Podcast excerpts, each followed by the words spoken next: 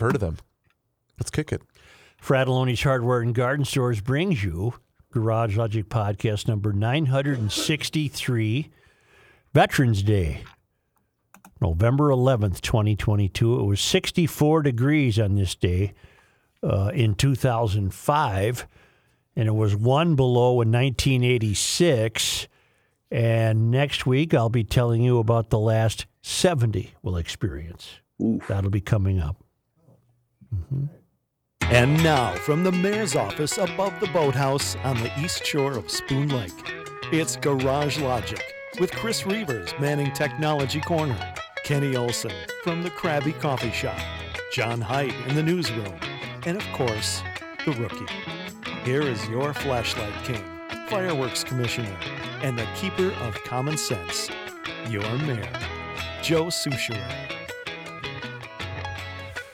Today is uh, Veterans Day. I got a note from uh, Santa Bill. Uh, he- also notes that he ordered uh, Liz Collin, the Liz Collin book uh, on George Floyd. Uh, he says, please be sure to express good wishes to all veterans today. I, I am going to. He, uh, and he notes something that's not un, not unlikely.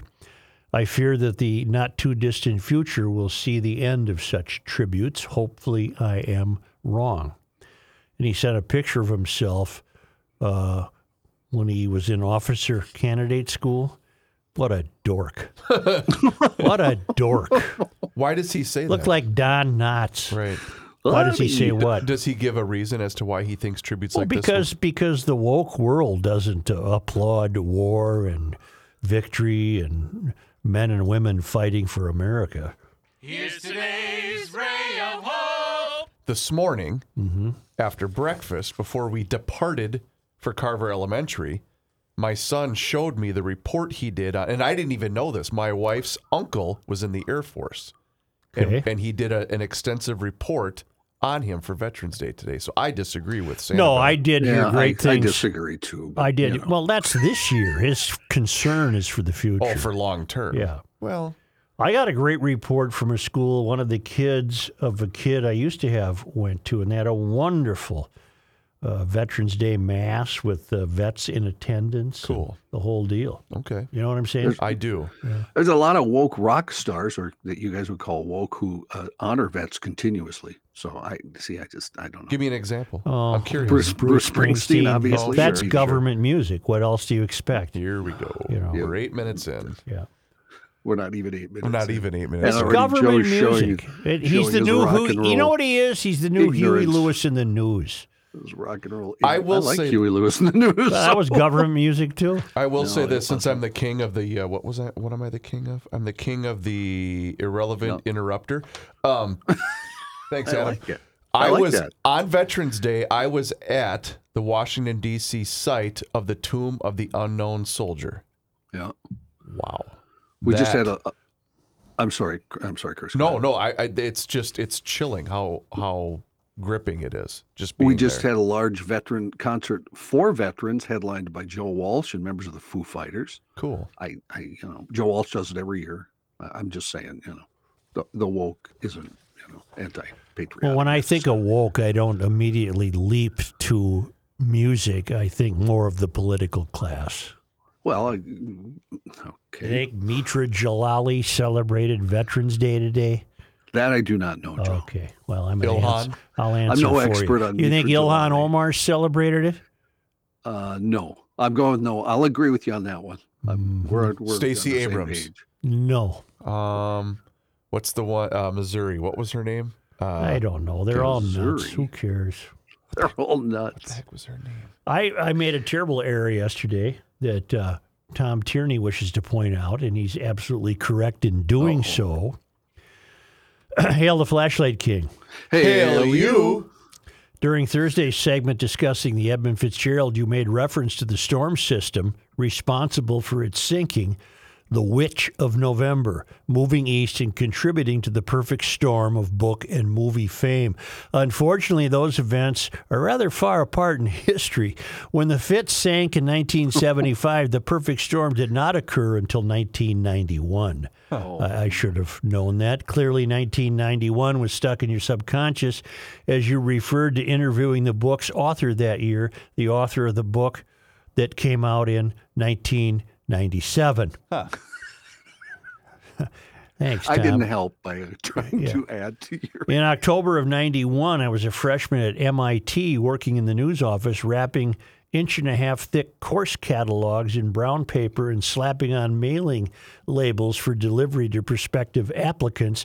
I have vague recollection, recollections of a nearby TV showing footage of waves crashing over roads along the shore south of Boston without recognition of the storm's true severity. It wasn't until I read the eponymous book and later saw the movie that the impact of that storm, particularly the loss of life, became apparent. The storm responsible for the tragedy off the coast of New England, what was was known as a nor'easter.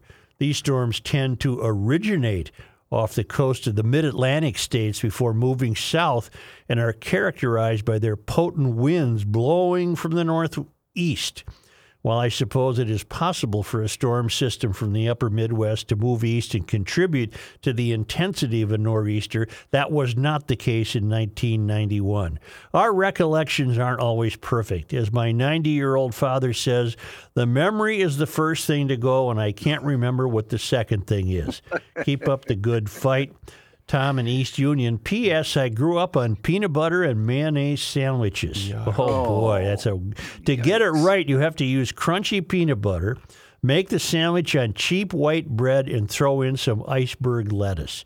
I've had it with lettuce, and, and he's absolutely right. But he's not adding. To me, peanut butter and mayonnaise is only uh, uh, most agreeable on toast. Okay. I, I, I toast the bread, then the peanut butter, then the mayonnaise. How about a cooking segment in Garage Logic featuring about- the mayor? How about you go bleep yourself? So, like, do you put the lettuce between the peanut butter and the mayo? Stacy, the GL geologist, notes a large earthquake near Tonga. A tsunami warning was issued. It was a hmm. 7.1 in the Tonga region. Hmm. This is the only show in America where you get geological updates. I'll say. It's the only one. Only one. The only show in America w- that has a lake detective. I just, I don't know why I can't get past the concept of peanut butter and mayonnaise together. It's uh, it's it's not worth you worrying about. Yeah, because I probably will never try it. It really isn't. Uh, let me tell you something. Uh, to play along yesterday, I think we, I think we, I think we've had some good shows this week. I think we've, I think we've come across a few truisms. Uh, chief among them, that uh, there are many people voting uh, that really don't have a terribly vested interest uh, in the civic health of the of the community. They're more worried about personal identity and Ideology. and, and what what can be represented by them. Thus, the uh, the election of somebody named Leigh Finke, uh, a state legislator who has no more worth to the state of Minnesota than I do. Might be a great human being. That's not what I'm saying. But she ran uh, purely to become the first transgender person. That's not meaningful. That doesn't help us. It doesn't help some mom piling three kids into her car to get to Target to buy buy stuff. You know what I'm saying? I do. And along those lines, uh, I was uh, uh, I have Nick from Costa Mesa, California, who wants me to know that uh, renters do pay property taxes. I believe I made it clear that I wasn't di- diminishing renters per se, uh, and he said that his monthly rent. Uh, presumably includes a portion of the owner's total property tax on their property. I would say the tenants are actually paying the property tax, not the owner. And as a renter, I am in fact concerned about my by my by my municipality and have some skin in the game. Nick in Costa Mesa, California. I accept every word he says. Of course, there are renters with skin in the game. Sometimes, uh, sometimes generalizations are fraught with danger, aren't they? They really are. And I have a note from Walt Mills who said you nailed it Thursday when you spoke of candidates getting elected to represent themselves and their identities to the public instead of representing the public to the state. I used to live in District 66B, Ward 4. That's St. Paul. In the last few years, there was only Mitra Jalali uh, ignoring the middle class voter. but now, with this Finke person, there are going to be two elected fish officials ignoring the middle class voter. The non thinkers who voted for them are delighted as they believe in the whole first song and dance. The first to do something is really special to these non thinkers, although it accomplishes nothing in the adult world. They have no idea what the job of an elected official is really for. Make policy that matters, Make I'm sorry, make policy that makes life more livable for all of us. The public education I got 50 years ago told us we elect people to represent us, do our business. I believe this is no longer true. Well, and again, a generalized statement. It's no longer true the closer you get to the country's tallest buildings.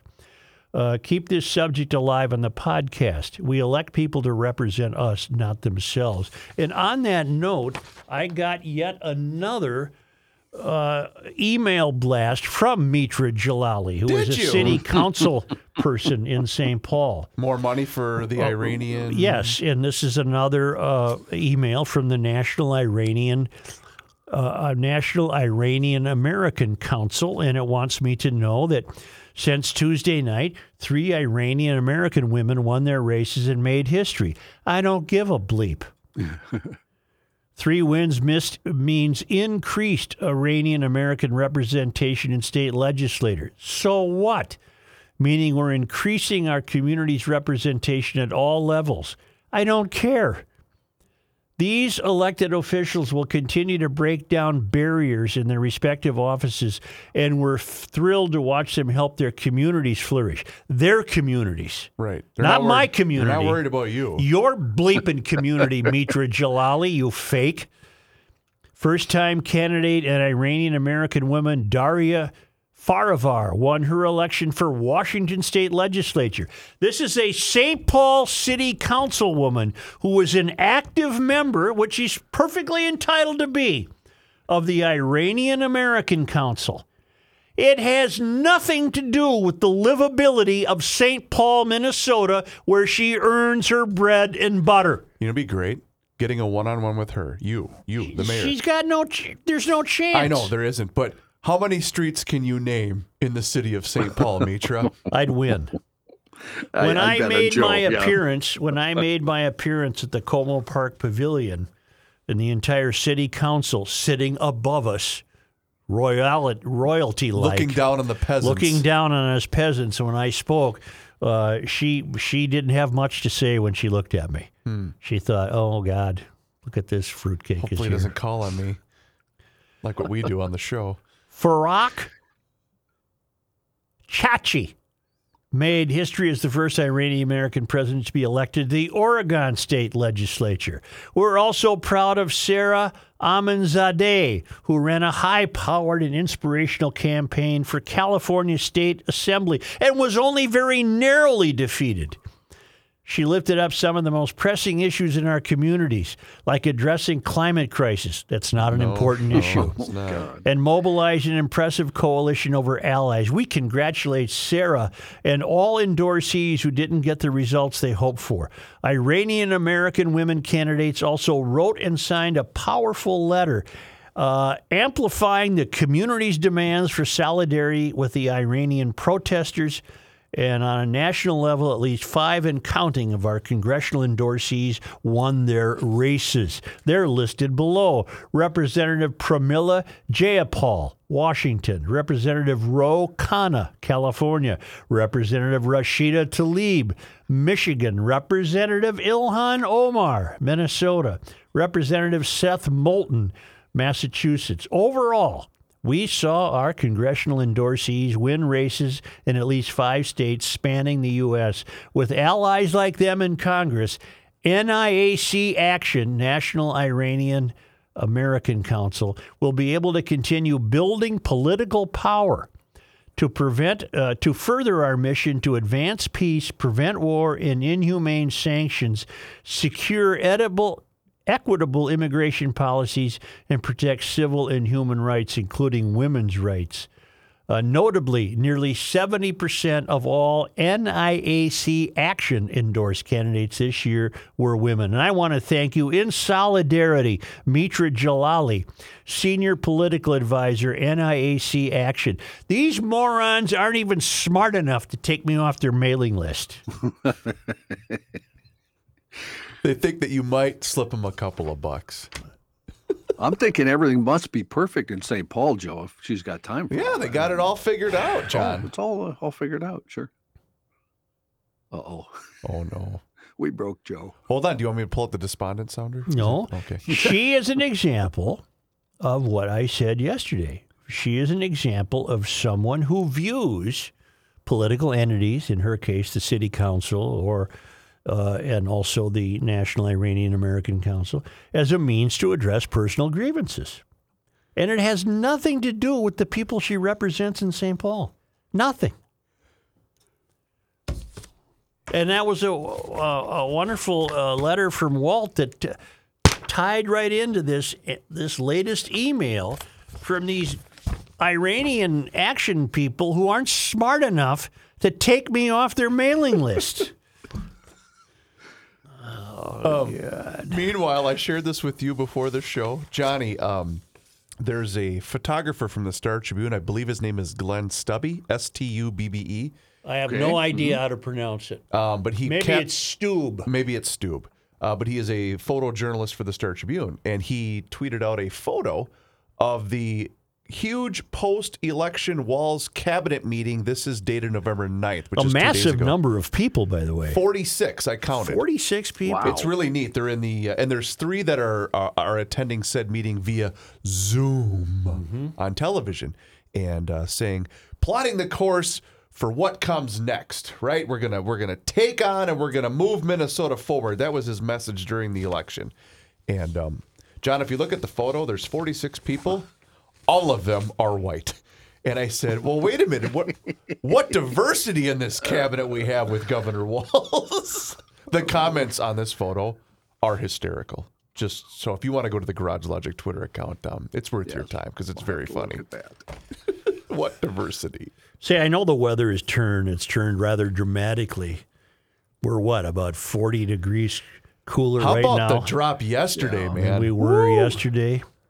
That doesn't mean you can't shop for a scooter, a golf cart, an electric bike, or a motorcycle. Maybe you like riding. Just it. get Yes. EcoFund to keep it for you for the winter. There you go. go. solves your problems. I'm talking about EcoFund Motorsports in Forest Lake.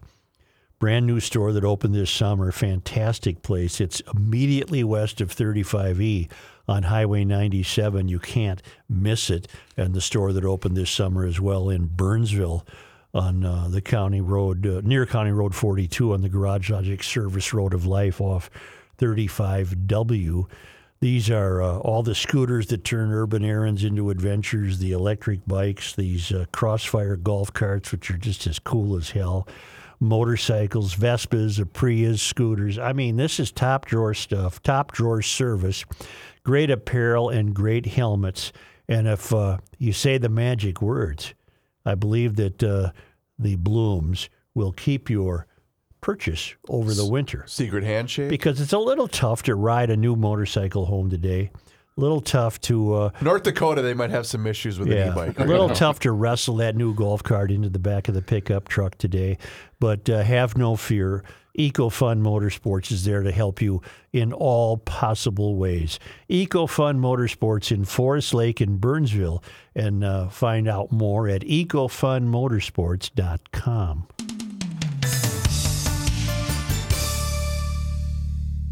Seafoamworks.com is an excellent source on the proper use of all the Seafoam products. They also have some really good advice on their website on reviving bad running small engines.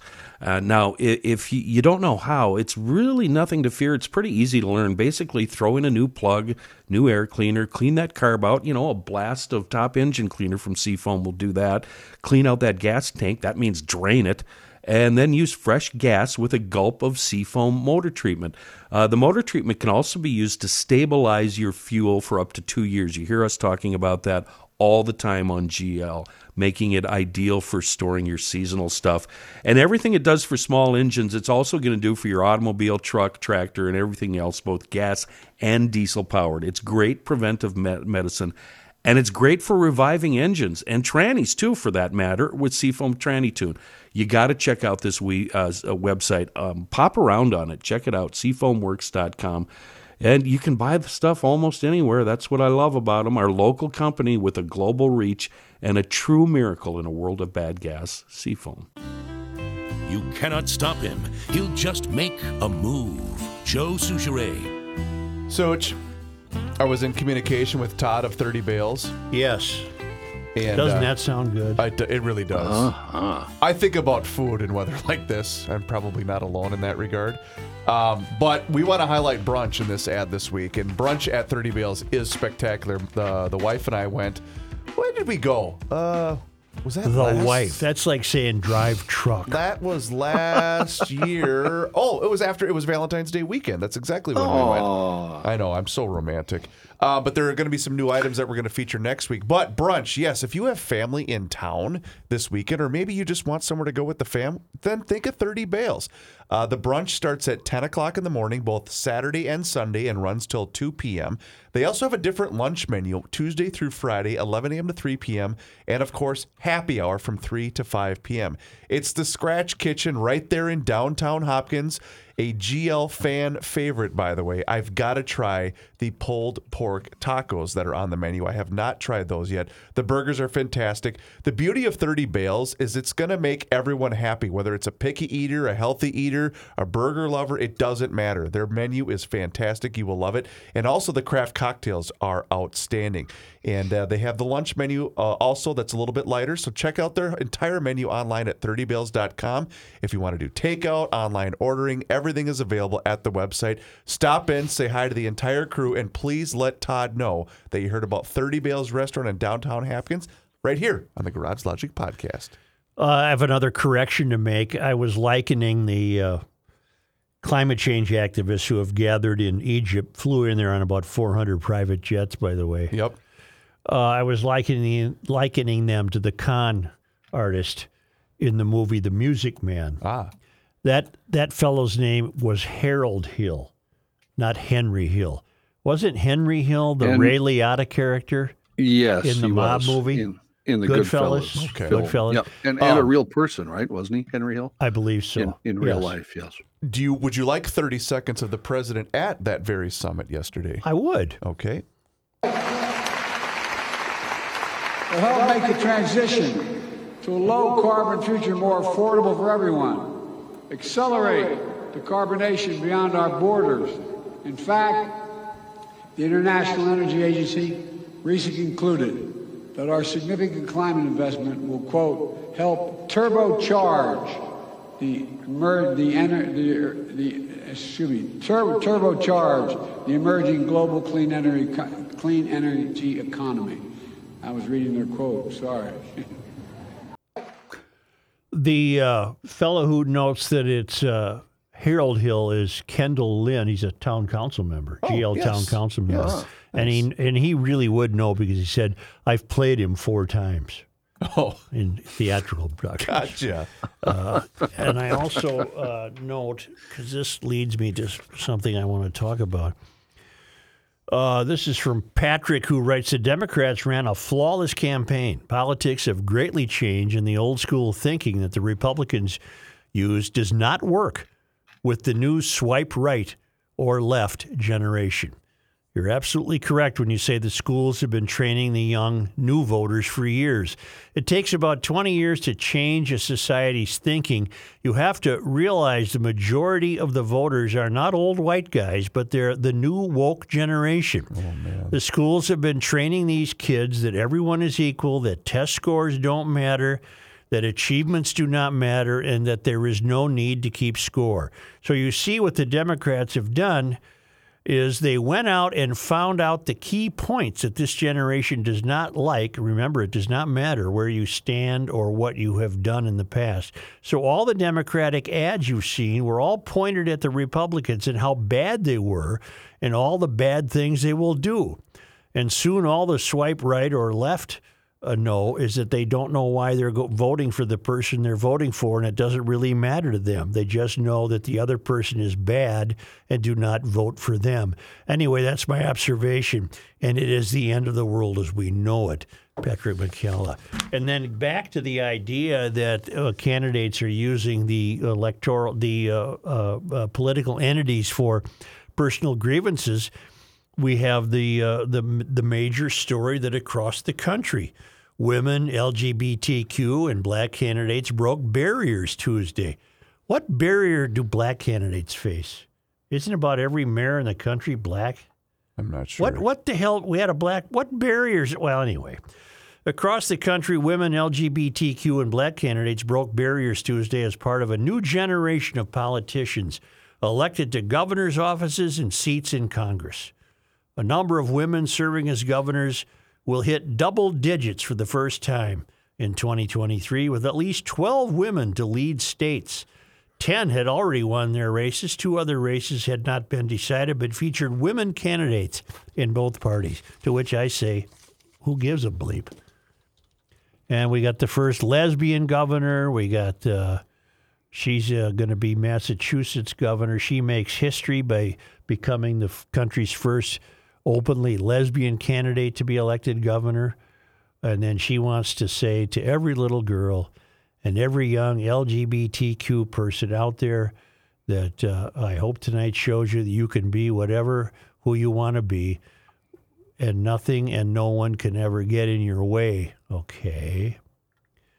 Uh, let's see. If Democrat Tina Kotek wins Oregon's gubernatorial race, where the AP has not declared a winner, she may join Healey in making history as a lesbian candidate elected governor. In Maryland, voters chose Democrat Wes Moore, who will be the state's first black governor. He is the only black candidate in the country to be elected governor. Haven't we had black governors? We have. Yeah. Moore is a combat veteran he led one of the nation's large. I'm not. I can't, I find it difficult for me to throw in black people with LGBTQ people. Uh, yeah, I don't get that. I, I, I really don't.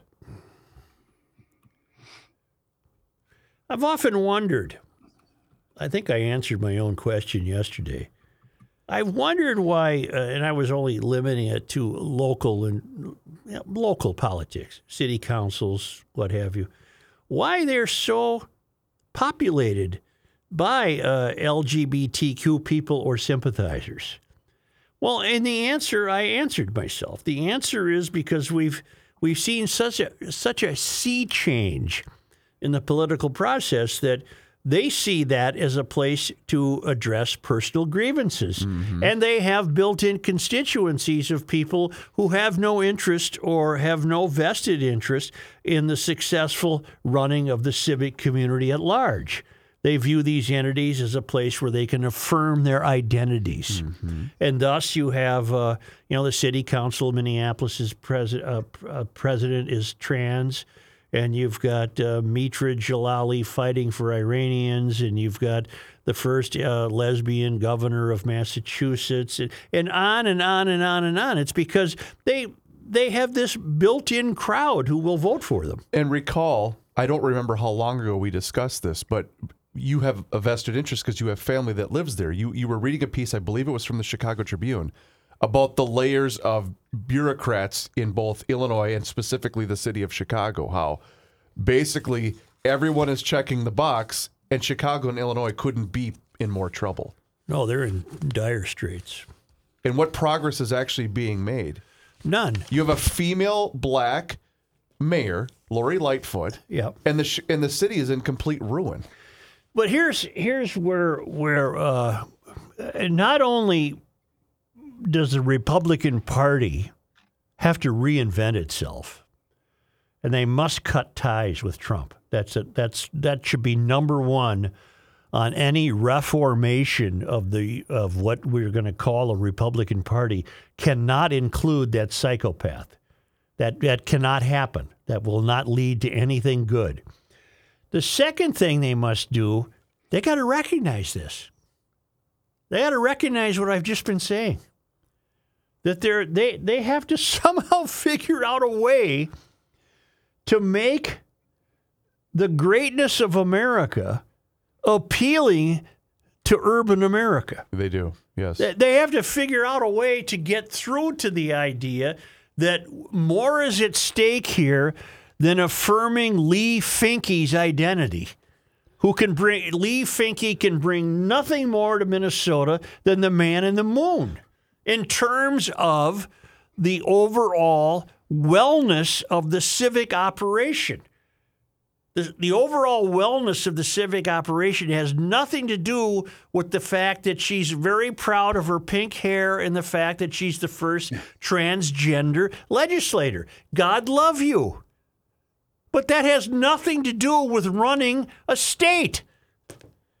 But don't you think? You know what they're you know what oh. the trans community would argue is that well, it's important for the state to be run in such a way that trans people have their rights and are affirmed.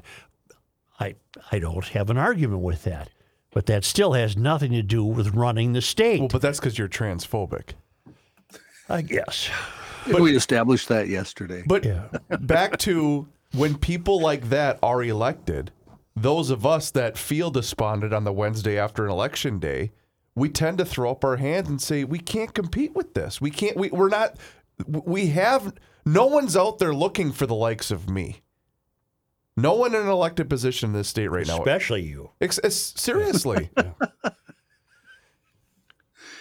Well, but re, the, the the job Republicans face is is uh, uh, is overwhelming. Uh, the temptation is to say they can't do it.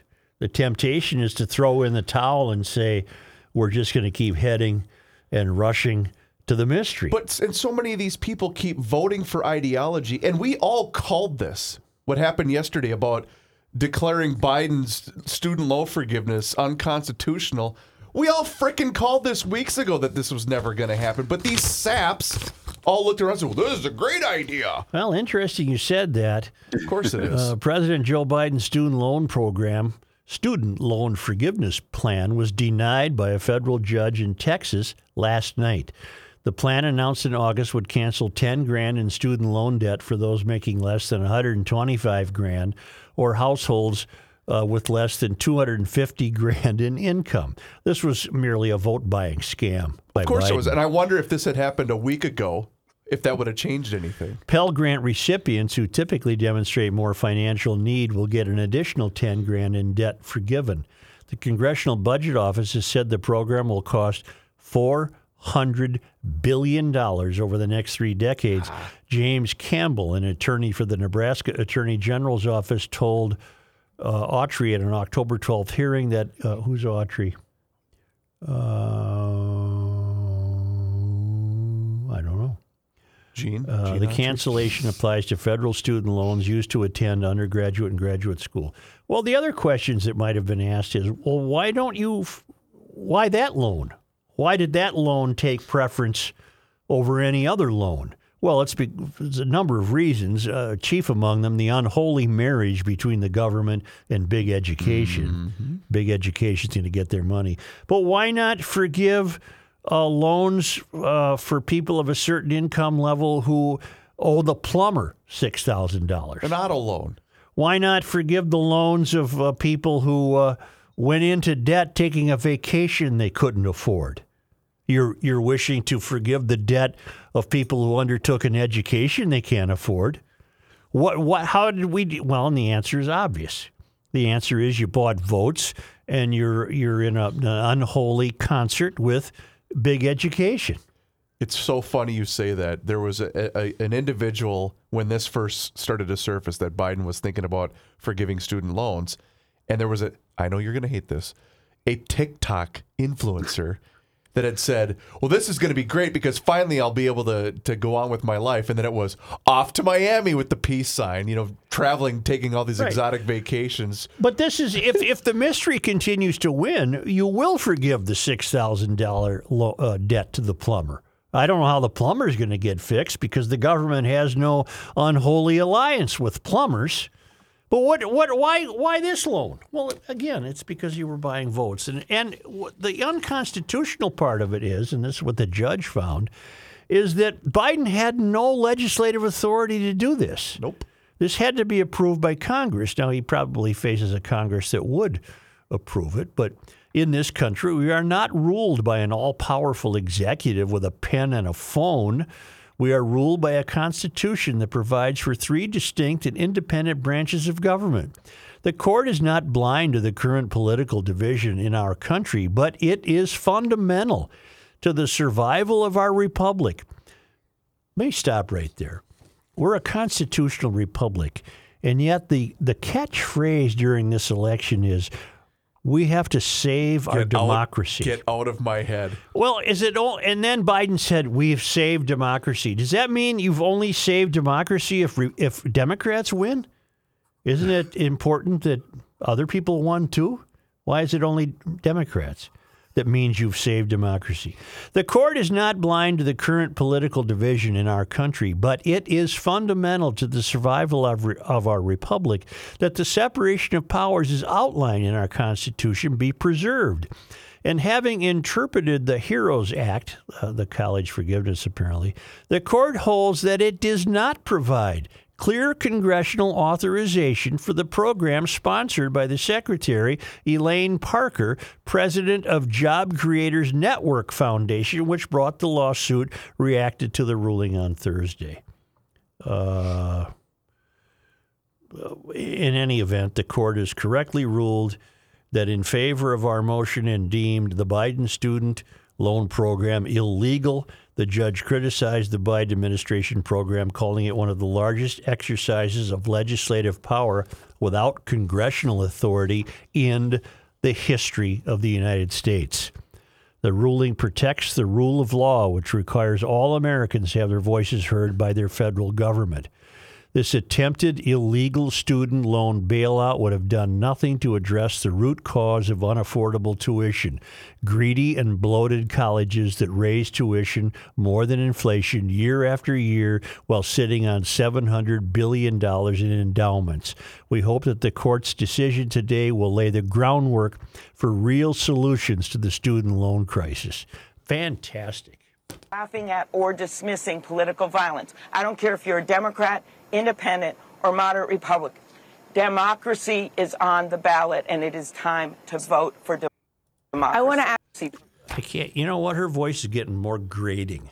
G R A T. It just drives me crazy. Isn't Anyway, the student loan forgiveness plan is illegal. It's illegal. but it was a vote for democracy. That's what I thought. I don't think my analogies are that far off. When are you going to start forgiving other loans then? By executive power only, with an election coming up. When's Rook going to get another cash call? That's right. He's not going to get one from me. I'll tell you that. For the industry. I'm glad we have the Center of the American Experiment in our midst. These are the kinds of conversations they have. They get to the answers. They have a great website, Center of, uh, I'm sorry, AmericanExperiment.org. They have great newsletters and a magazine. They bring in speakers. Right now, you can go to the website, AmericanExperiment.org, and you can take part in the glow, glow, the glow, the Golden Turkey Awards, where every year the Center of the American Experiment figures out uh, the most folly involved in the misuse of government spending. Uh, leading the leading the candidates, of course, is the two hundred and fifty million dollars in the food fraud scandal, and uh, six grand for this, and one point three million to pay kids to go outside, and twenty grand to promote home remedies for COVID nineteen. That's just one of the fun things they do during the year. You know what they are? What's that? They're the original pushback think tank. And we're lucky to have them in Minnesota because they're they're they're- they're carrying the rock of Sisyphus. They're walking uphill constantly against this uh, uh, blue wave, which we see time and time again. But they're just really good thinkers. They come out with really good positions on controversial public matters. And right now, you uh, you not only could become a member or a participant, but you can go to the website and vote on the Golden Turkey Award. You can learn more about each nominee and vote on your personal favorite at AmericanExperiment.org.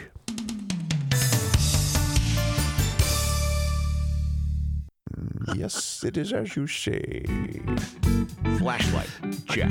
Tool belt, check. Attitude, check. He's going in. Joe Soucheray. You know what one we need? Here's a man full of patience. It has nothing to do with patience. It has to do with being professional. All we need is just Do the damn ad. Rise and Shine garage doors are here for you, GLers. The absolute best in the business, and I can verify. I had them out at my place last weekend.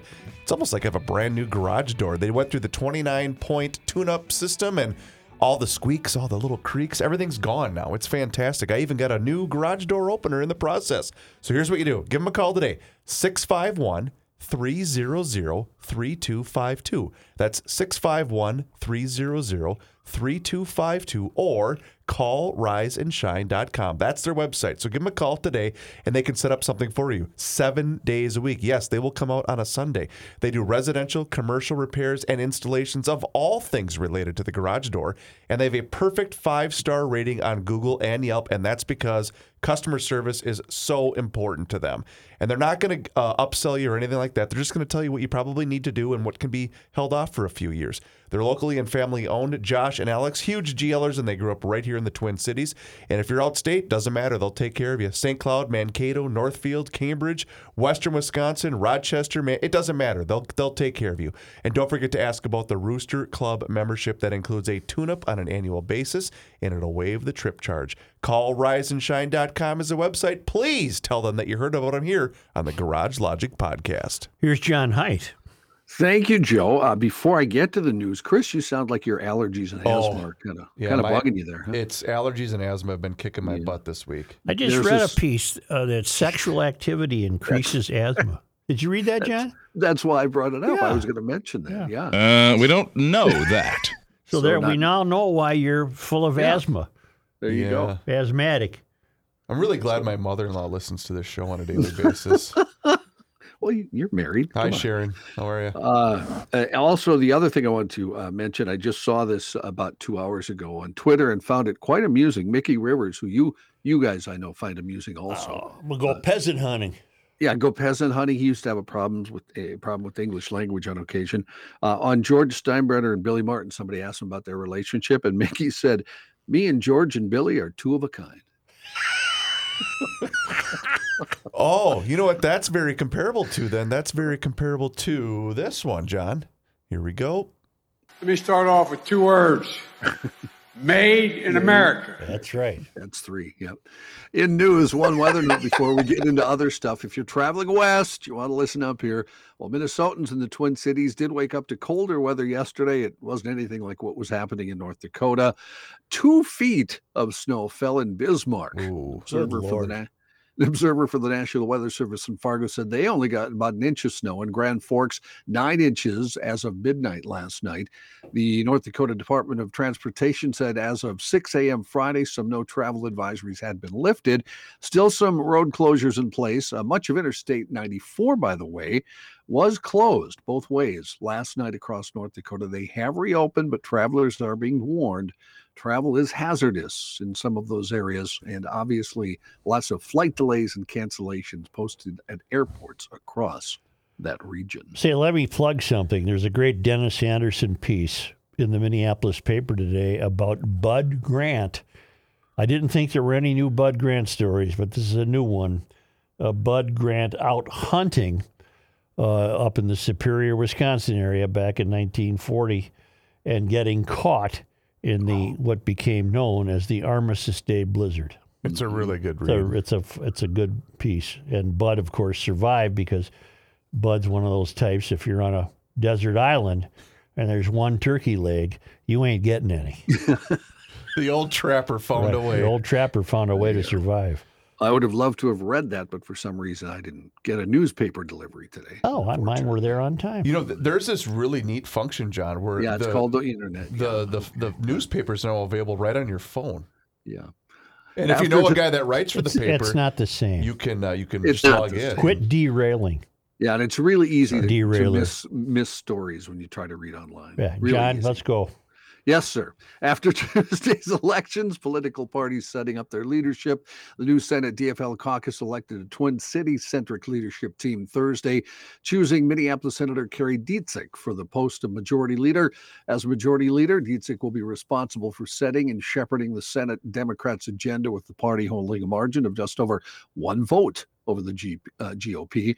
Her selection was a bit of a surprise. It was expected Senator Erin Murphy of St. Paul had been considered uh, considered the favorite for the job. The House Democrats also chose their leadership team, tapping Melissa Hortman again of Brooklyn Park for another term as Speaker. Senate Republicans, newly in the minority, also picked new leaders, including choosing Senator Mark Johnson as minority leader starting in January. Dziedzic either married a Dziedzic or she's got to be Walt's kid. Walt's kid. That's yeah, that's what I was thinking. Yeah. Uh, former Governor Jesse Ventura gave Minnesotans a preview of what a unified DFL control of government might look like next year, and that would include legal weed. Speaking Wednesday on his podcast, the governor's office, Ventura said newly reelected DFL Governor Tim Walz reached out to him after Democrats gained control of both chambers. He said the governor reassured me that one of the first items that will be passed, cannabis, is going to have its prohibition lifted. Ventura, an independent, went on to say he'll have an invitation waiting for him at the bill signing ceremony if the measure passes the legislature, noting legalizing cannabis was a policy he pushed for when he was governor 20 years ago. A spokeswoman for Governor Walz confirmed the conversation with Ventura did take place. Which what podcast did this take place? That was on the it's called the governor's It wasn't Office. Jesse's. It was a different. uh, on his it said speaking Wednesday on his podcast, the governor's office, Ventura said. So it must be his podcast. must be Walz's podcast. Read the sentence again. Speaking Wednesday on his podcast, the governor's office, Ventura said his newly reelected said newly I didn't know. Jesse had a podcast. I, hmm. I didn't either. The governor's office. Got to send him a letter. Bet that's good. The new head Hennepin County Sheriff held her first press conference yesterday. She said she would strengthen the relationship between the sheriff's office and city of Minneapolis and said she's looking at creating a separate advisory board to focus on curbing crime in Minnesota's largest uh, city. Sheriff Witt said she's pulling together a transition team so she can be ready on day one. She'll be sworn in January 3rd. She becomes the county's 29th sheriff. I'm never having my picture taken again. Why is that? Uh, Reavers and I had our picture taken with Liz Collin, Mm-hmm. and uh, I'm just never having my picture taken again. We look like two homeless people next to a supermodel. Yeah, she looks very wonderful, and Joe and I look like we just, got off the bus What the on hell is Nicollet this? Avenue. I'm never doing that again, Mhm. ever. I would see that. I'll, I'll have to take a peek at that Yeah. one. And Liz, if that's on your Snapchat or wherever the hell you call Facebook. take it off. No, please. no, no, no, no. Take that needs off. to stay up. That's good.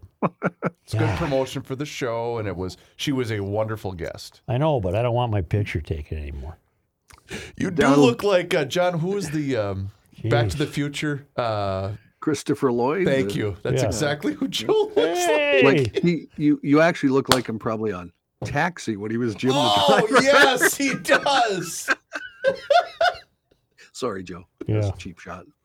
Donald Trump intends to address the nation during prime time when he makes what he's calling a very big announcement on don't Tuesday. cover it. But see, Mar-a-Lago. they'll cover it because they, It'll be a that's- ratings it keeps them bonanza. alive. hmm Trump announcement scheduled for 9 p.m., according to Alex Leary of the Wall Street Journal. That would be 8 p.m. our time. The former president widely expected to announce a 2024 comeback attempt. Trump aides have worried that announcing a presidential bid could negatively impact Republican Herschel Walker in Georgia's December 6th runoff. The rush to announce comes as Governor Ron DeSantis has received coverage from the conservative media after his landslide reelection in Florida. Don't fall for it, people. Don't don't fall for Trump. He's not your answer. Never has been. He's a, a sociopathic psycho. This next story, this stuff confuses Allegedly. me. Allegedly. this stuff confuses me, so I'll just read this story. Sam Bankman Fried's uh, cryptocurrency exchange, FTX, has now filed for Chapter 11 bankruptcy in the U.S., according to a company statement posted on Twitter. Bankman Fried also stepped down as CEO. He's been replaced by John J. Ray III. About 130 additional affiliated companies are part of the proceedings, including Alameda Research, Bankman Fried's crypto trading firm, FTX.us, the company's U.S. subsidiary. Okay, you guys with all that? Did the umpires wear FTX on their uniforms? They did. They did. That means they were receiving sponsorship from this place that's crashing. I That's that was- correct. Wasn't that an MLB sponsorship? I have no That was- idea. It was, Yeah. yes. Stay I off looked your it up, phone. uh, I was texting your one o'clock guest. Oh, that's all right then. Okay. I looked it up during uh, the, I think it was the All Star game. I noticed it, and I looked it up, and yes, that World That Series a- two, wasn't it, John? How's that crypto yeah. looking out for you today? It was a lot better a while a while ago. What a bunch of BS that is. Still made some money. Oh, BS. I don't know how it FTX works. founder FTXer founder Bankman Fried admitted on Thursday that he quote bleeped up, and the bleep starts with an F if you don't. know Oh. so uh, yeah. Continuing with uh, some business chaos, Twitter's new owner Elon Musk raised the possibility of them going bankrupt, capping a chaotic day that included a warning from a U.S. privacy regulator and the exit of the company's trust and safety leader. The billionaire, on his first mass call with employees, said he could not rule out bankruptcy. Bloomberg News reporting two weeks after buying it for 44 billion, he is now losing about four million dollars per day with advertisers leaving the company. Wow. In his company-wide email, Musk said they'd have to boost subscription revenue to offset falling advertising income. Meanwhile, Yoel Roth, who has overseen Twitter's response to combat hate speech and misinformation, told two people familiar with the matter he resigned yesterday. Uh, also, earlier in the day, Twitter's chief information security officer, Lea Kissner, tweeted that she had quit. And Chief Privacy Officer Damian Kieran and Chief Compliance Officer Marianne Fogarty also resigned, according to an internal message. All those resignations are leaving observers in the tech world concerned about how safe information of Twitter users is at this point.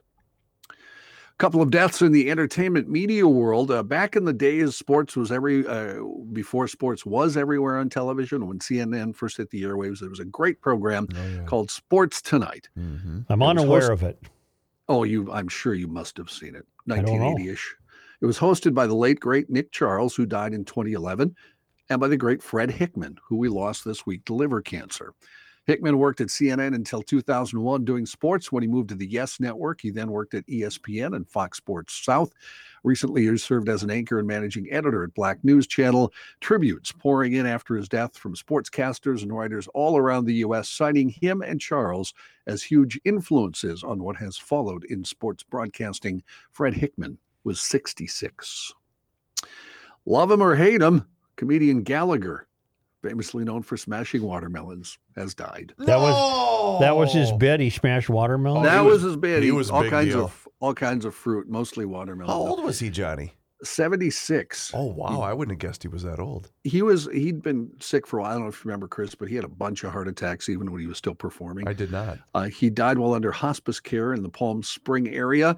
He died of massive, a massive organ failure. He had been in ill health for a while, suffering numerous heart attacks over uh, the years. His big thing, as we said, he would put a big watermelon on the uh, uh, table and he would squash it with a big hammer, and that would get all the fans in the front rows full Look of watermelon. Why was that funny?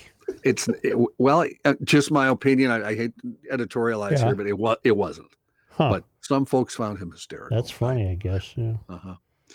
Good news for Taylor Swift fans clamoring to get tickets to her June 24th performance at US Bank Stadium. She has tacked on a second concert.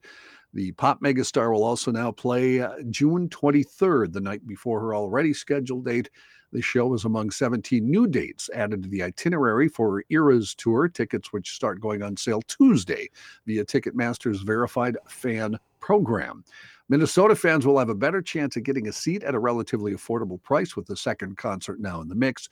Tickets to both shows priced uh, $49 to $449. What? What's the price range? $49 to $449. I'm uh, my name is Mud if I don't come through on this. Well, why don't you get the Dr. VIP Mud. package? Get the VIP package. There you go. 199 to 899 VIP package. What does that get you? Do you get to meet her? Wouldn't the girls love that? Uh, I don't know. I, I Not would, I would doubt it. I got a lot of uh, birds there uh, squawking at me about this. I got to come through. There, uh, there is uh, They some take out a damn loan. Well, I there's bet it could s- get forgiven though. Oh, there you go. Yeah. There you go. Yeah. Yeah. Dear Uh, there- Mr. Biden. There's also some worry about Ticketmaster's dynamic pricing, which caused all the hoo ha with the Bruce uh, Springsteen tickets. Yeah, by the way, so the, the prices Ticketmaster. Oh, Ticketmaster should be bleeped. They but are That's evil. another story. They are Yeah. evil. Well, I can't argue with you. But I'll I'll get them somehow. I'll get them divers for a History Channel documentary on World Tuesday. War Do you have to go somewhere to get them? II. I, I, I You have don't to go to a ticket window, something like a Well, you can, Dayton's, you can call or go online. I would assume. I, I don't Oh. think you. That's probably not your best bet going online. No. You Got. No. no shot. I got no shot. Do No I? shot. I have to. I have to have a shot. I think you better find some important people and talk to them. I that's think I that's what will. I'm saying. Yeah. Yeah. I think you better do that. Divers for a History Channel documentary on World War II era ocean wrecks have instead found a large, long missing piece of the Space Shuttle Challenger, Oof. which exploded and fell into the Atlantic Ocean 73 seconds after liftoff on January 28, 1986. NASA confirming the authenticity of the find after viewing footage of the dive. The 20 foot piece of the shuttle was discovered by divers. Exactly when is unclear. They're filming the upcoming History Channel documentary, The Bermuda Triangle into Cursed Waters. That they were looking for World War II era wreckages, the divers noticed what NASA described as a human made object covered partially by sand on the seafloor. According to NASA, the proximity to the Florida Space Coast, along with the artifact's modern construction and the presence of eight inch square tiles, led the documentary team to contact NASA. NASA said it's currently considering what additional actions it may take regarding the artifact that will properly honor the legacy of Challenger's fallen astronauts and the families who love them. And what's left of the astronauts, uh, which is, I would imagine, nothing, Yeah. uh, is in the ocean. Correct? Yeah. Yeah. Yes. yeah. Mhm. How deep was this water? They, they're, they're It doesn't there say scuba in the tanks. story. Yeah, they were down there with scuba. I saw Oh. some footage of it actually. So, I can still see that in my mind's eye. oh that, yeah, that yeah, explosion. clearly, clearly. The head of the U.S. Customs and Border Protection is being forced out of his job, leading the nation's largest law enforcement agency as the number of illegal crossings rose to the highest level ever recorded in a fiscal year, according to two people familiar with the matter. Chris Magnus, who has been on the Senate confirmed job less than a year, was told to resign or be fired. According to two people who had been briefed on the matter but not authorized to speak publicly, it's part of a larger shakeup expected at Homeland Security as border officials struggle to manage a wave of migrants and increasingly those coming from countries like Venezuela. John, thank you. You're welcome. Let's go get Patrick. Okay. Okay. All right.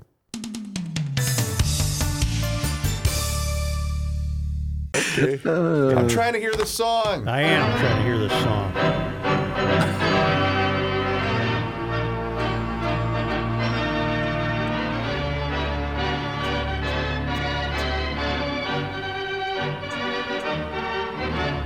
Hey, Pat, Yes, sir.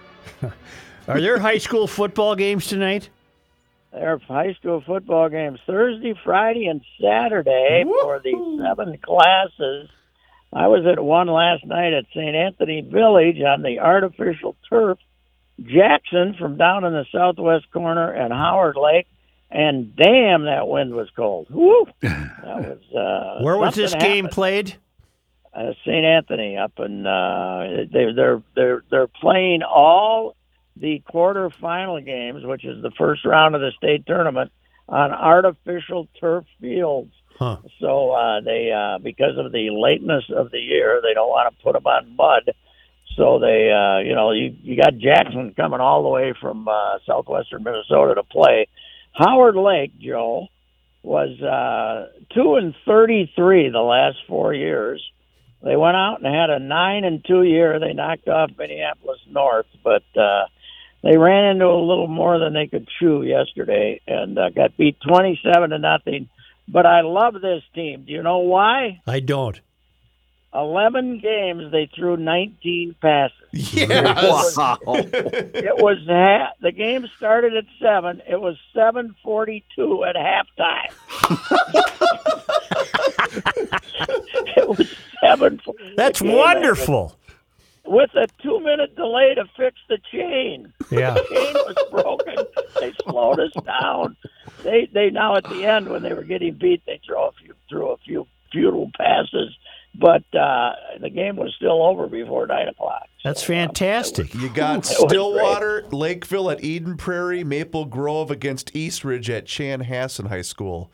Uh, and that is class. Is that six A? Yeah, that's six A. I would think TV would have a certain bet at this time of year showing one or two of those locally. Uh, well, they, uh, you know, the prep bowl is now played in inside uh, when you get to the semifinals. Yeah. Now this year, next so next weekend, all these teams will be at the in the in the big dome. But it, this year, the Vikings have a Thursday night Thanksgiving night game. Mm-hmm. So the pre- they won't let the prep bowl play their Friday and Saturday. I don't know why. Uh, can't you move all your crap out of the way and let them start on Friday? But the prep bowl is now being played the first weekend in December. My word. Yes, it, it was traditionally after Friday and Saturday on uh, Yeah. on Thanksgiving. But the uh, the Vikings don't like the prep bowl because uh, they're and and the dome people because they don't get any rent. Uh, part of the deal when we built the People's Stadium was that uh, the high school league got eight free days in there, Well, and uh, they'd have a right to bitch if they paid for more of it. Other than that, to hell with the Vikings. Wait a minute. This is the People's Stadium, and the high schools can't play there the day after the Vikings after, play. after a Viking game. Yes, What is the yeah. rationale, I wonder? I they must have so much signage and stuff up, but here they u- I think they in the past have played four games on Friday and three games on Saturday, if I'm not mistaken. Okay. So why not play three games on Friday and four games on Saturday, and tell the Vikings you got to have all your crap out of there by noon. Yeah. you know, we're going to start playing. I Yeah. don't know. I don't know why they're making them wait another week, but uh, you know they're they uh, the the people who run the stadium do not like those free games, free days that they have to give away. Pat, what was the team that you mentioned that, that never throws the ball? What what te- what high school was Howard Lake, Waverly, Winsted. that? I know that they're not in the same class, but imagine if Howard Lake played Hutch. That game would Yeah, take would- six seconds to play. That's right. I, last year, Hutch, I believe, in their three state tournament games, as they rolled to the title, they threw seven passes. Wow. I I know the. Uh, I That's know a the sports writer's dream. Oh yes. Yes, I know the Rostbergs well. Grady was their legendary coach, succeeded by his son Andy, and they still got it rolling. And I always tell them, when I die, I want to come back as a guy that covers Hutchinson football. Yeah. I. I, you know, Man, you could be I out wanna- for dinner by eight o'clock. I want to work for the Hutch daily and come back and uh, and have those hour and fifty minute football games. It's fantastic. So, Say, Pat, I didn't think there were any new Bud Grant stories, but uh, Dennis Sanders had a nice piece today. oh, that was great. That was a great little twist on the Armistice Day blizzard. It really was. Uh, Bud was out hunting and got caught in the storm. Of course, you go back to the days, and I go back to the days, especially at the St. Paul paper, where we never failed to have a page one story on the Armistice Day blizzard uh, forever. And Uh, nothing had to be- today. Nothing had, today. to, had to be the late '80s before we stopped doing that because Yeah. we had uh, we had some old Irish managing editors who weren't going to let the blizzard get away from us. But that was a great piece. And every year we'd have the picture of the cars stalled under the bridge at Yeah. Minnetonka.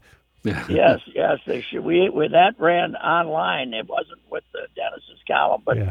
they broke that picture out for the online version. Yeah. where you could only see the tops of the very uh, cars. Uh, well, there's something about the uh, something about the low pressure in that storm was very unusual, Joe. I, I don't know that I'm not. Uh, my son's a meteorologist. I'm not. Someday I'll have to ask him. Well, low pressure is why you get all this rough weather on Superior at this time of year. Oh man. Yeah. I was watching the waves the other day. I saw them on. Somebody put out a video of them. And man, I was feeling. I, I got to drive. Promise me a day when they're just howling. Oh, I love that too. I love drive up it. there and look at them. You know, I understand the weather pattern. Pick up the Calcutta Clipper, swings down, swings up, Yep. lakefront influence, Yep. and out. Yep. Yep. You know, I after Denny said that, I still didn't stop feuding with him. I should have said, okay, this guy is now one of my favorite characters ever, and I should have embraced him. Don't Yep. you think? Yep. I mean, anybody who can babble like that and have us all writing it down like it means something is pretty damn smart. I'll That's tell you. right. Are we going to get one in Buffalo on Sunday? I forgot to look. You know That's how not you- going to be a real. Pat has pointed good this out that the Vikings got real lucky when they played Miami because Uma Uma Guga wasn't playing. Yeah, right. Now, now, uh, Josh Allen might not play. Right. Not probably won't play. We, our old friend Case is going to be the quarterback. Yeah. They're using up all their luck, man. They're going to have a they're going to have a home playoff game against the seventh seed, and they're going to everything that can't go wrong is going to go wrong, and they're going to end up getting beat. Buffalo could have weather Sunday. You've got, according to weather.com for Sunday, a high of 39 with the chance of rain and snow. How in about Buffalo. wind? I want wind. Uh, wind is, How close is the ballpark to the lake? it's a few miles. All right. But it's still, when I went to the playoff game against New England, that wind was howling. Oh, and I it like was that. freezing. I like that. And you're not Pat. Reavers ain't going this week. I'm week. not going this this time. They're going to have to do it without me. Uh, did the wife put her foot down on this one? And say, She "No, uh, you can't go"? she she may have had a say in. in I was going to say matters. she had a, a voice. Yes, she this. she did. She did. as she should. Can I make a political comment? Yeah, I've been waiting for it. Oh God. This is will be remembered as one of the greatest days in Republican history. You might have lost the election, but you got rid of the megalomaniac. Not yet. We haven't. That psycho is still standing there. Yeah, but he. He's done. He's done. They're going to drop him, but like a bad habit. And uh, you know, you got a guy just as crazy, but much smarter in DeSantis. And boy, it took the New York Post four minutes to drop him, didn't it? Yeah. Uh, Tom- Trump. It was uh, what Tuesday, Wednesday morning. It said "the future." And then they had a cartoon of him on Thursday morning of Trump in the in the front page of you know. So Rupert, I think, has been waiting to drop him, but it's uh, it was a triumph for the uh, in the long run. It'll be a triumph for the Republican Party. I cannot disagree with you. Uh, they got to cut ties with this moron. Oh God, he's unbelievable. Yeah. He, you know, he's you know they people call him a narcissist. Are you crazy? He's a That sociopath. on that isn't even on the same wavelength as Mm-hmm. where this guy is. It's uh, it's he. Why would he start taking on DeSantis last week? Because he ago? can't stand the spotlight being shined elsewhere. Although I did see from a political pundit um, that suggested if, if Herschel doesn't get the seat, maybe a Herschel Trump ticket in 2024 ought to be. Yeah, right. And I believe that that person was serious. Wow, Herschel. Wow. Yikes. How Anyway, about your boy Fetterman? I bet you were happy about that one. I was Yep. considering the other guy's a complete lunatic. Well. He'll be okay. I like a guy who doesn't wear a suit. Yeah. You know, he'll be fine enough. The, Bab- the Babylon Bee had a great headline that a uh, congratulatory Biden call to Fetterman took three hours because neither of them could form a coherent sentence. yeah, but Fetterman's uh, acceptance speech wasn't bad. No, it Kind wasn't. of halted a few Yeah. times, but he was okay. He'll be fine. He's better than this moron, Doctor Oz. You know what your problem is?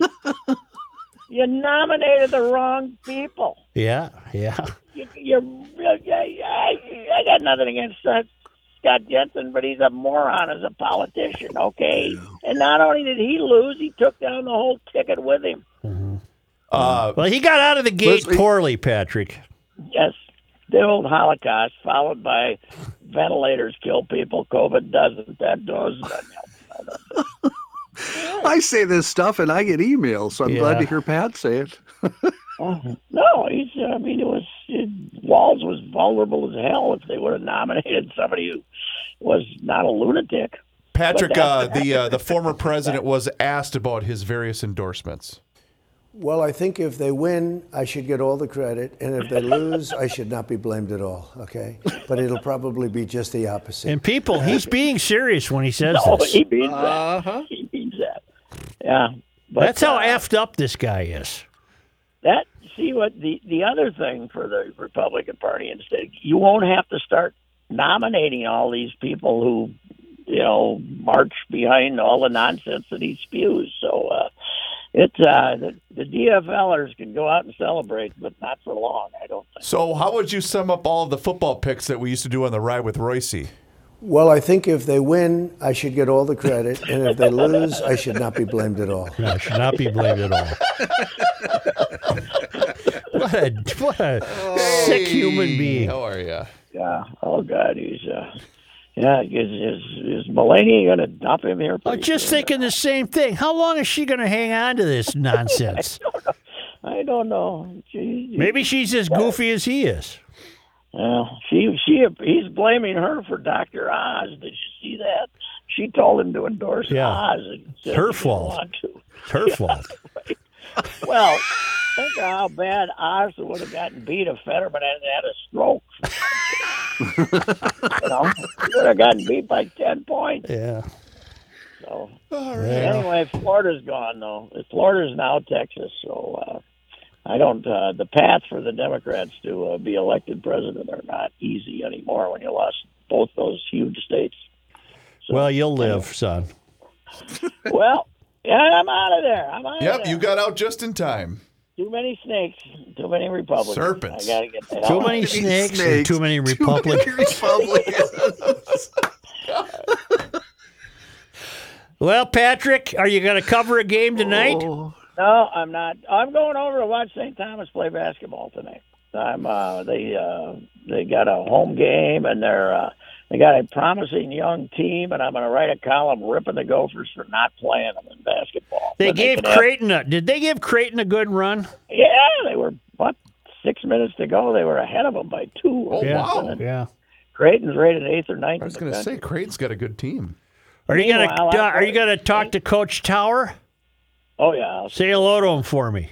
one of the great guys of all time. He's He a- and, uh, When he was on the Creighton uh, basketball team, the tallest manager in, in uh, state history was uh, was with him.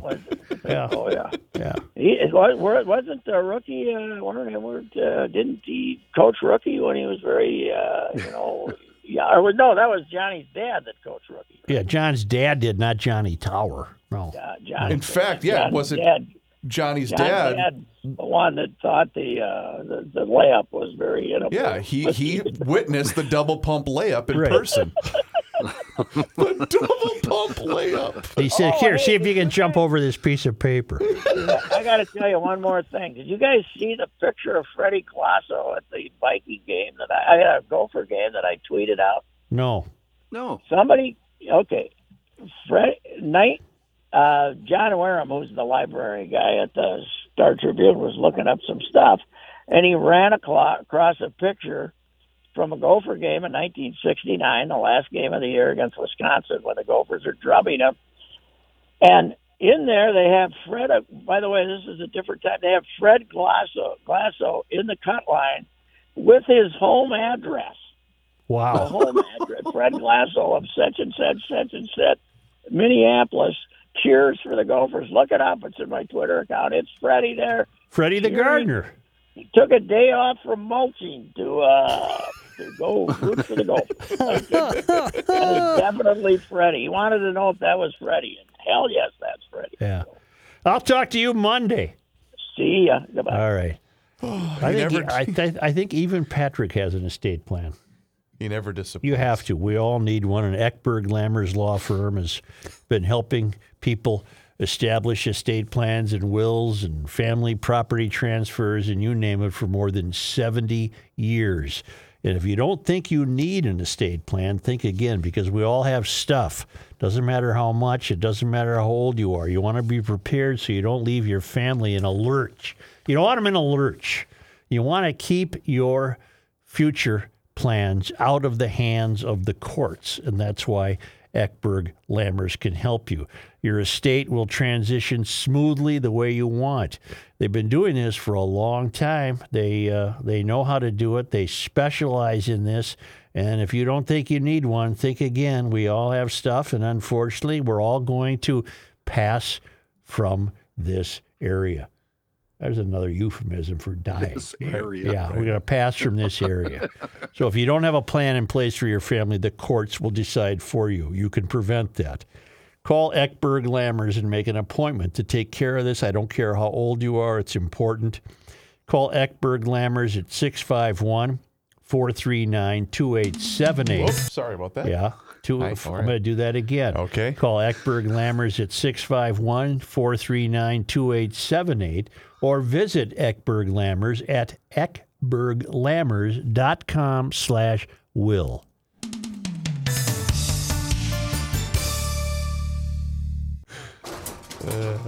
This guy wears many hats, just not indoors. Joe Soucheray. Thank God today is Friday. TGTI. I something.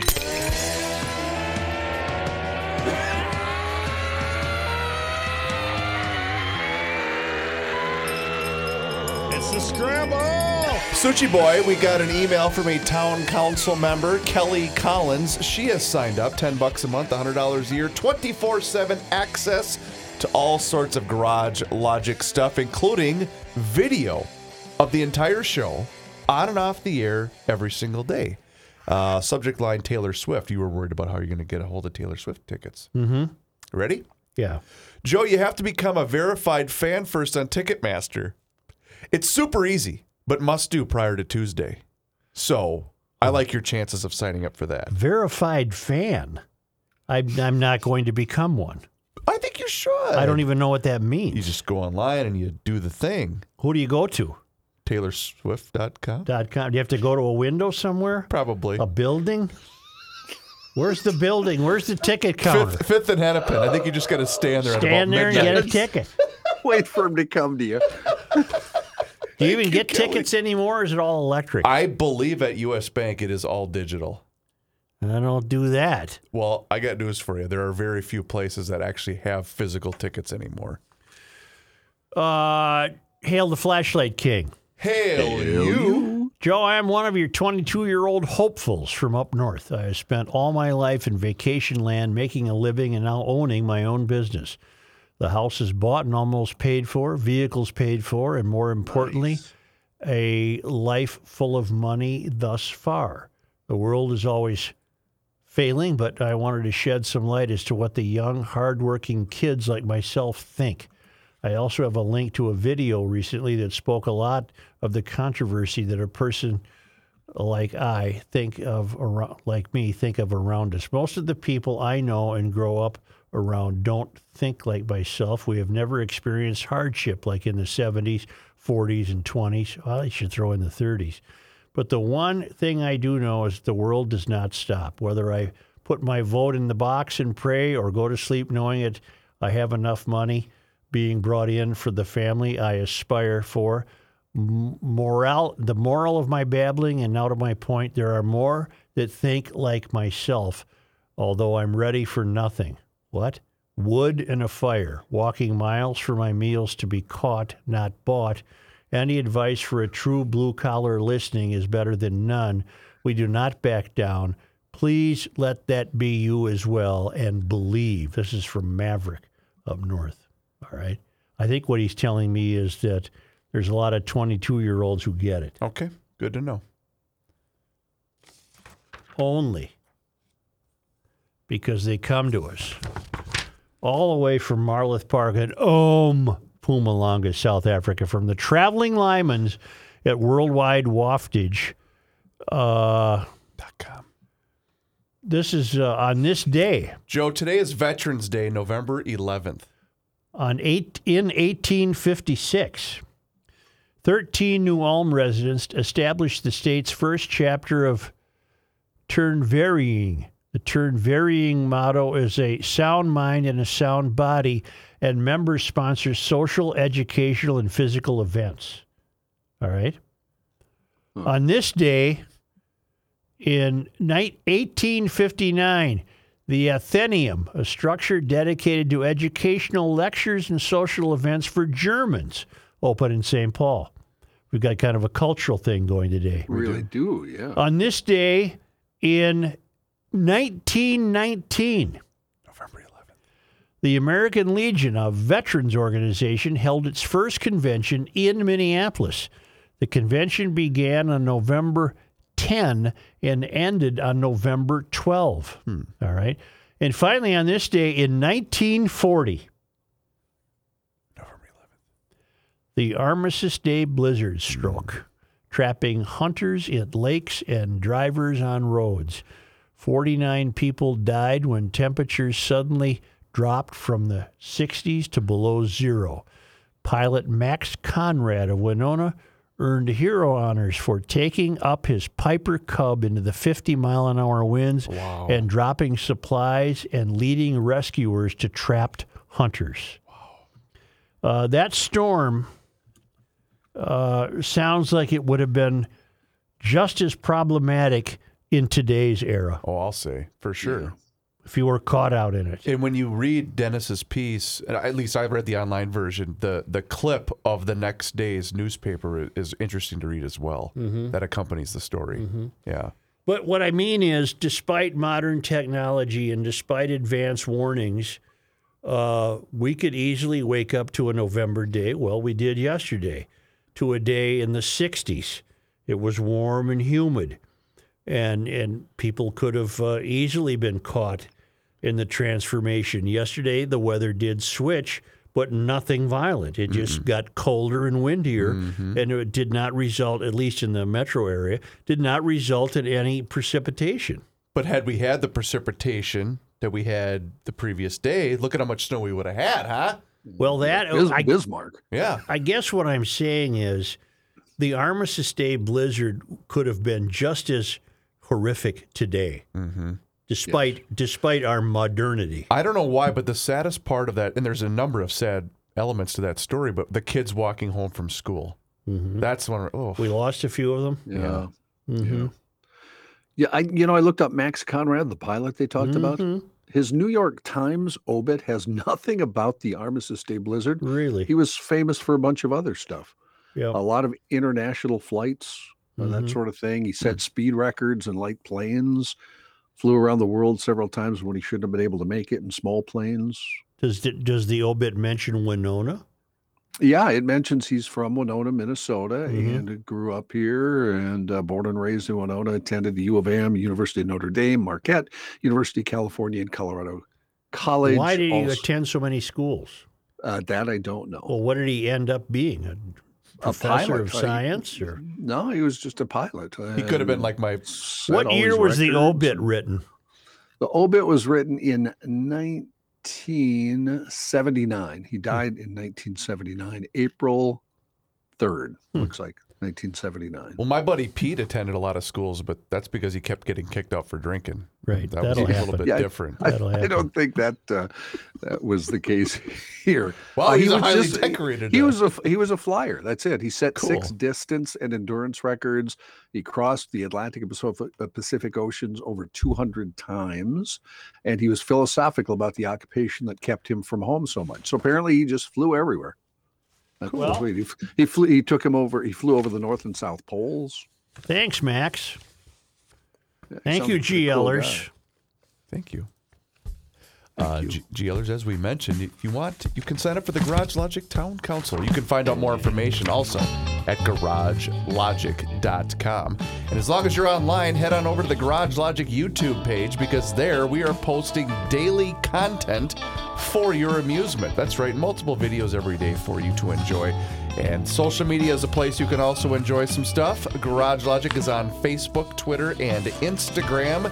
PodMN is your home for the Garage Logic podcast, where if you listen to Garage Logic there, you have the chance to win daily prizes via PodMN. Have a great weekend.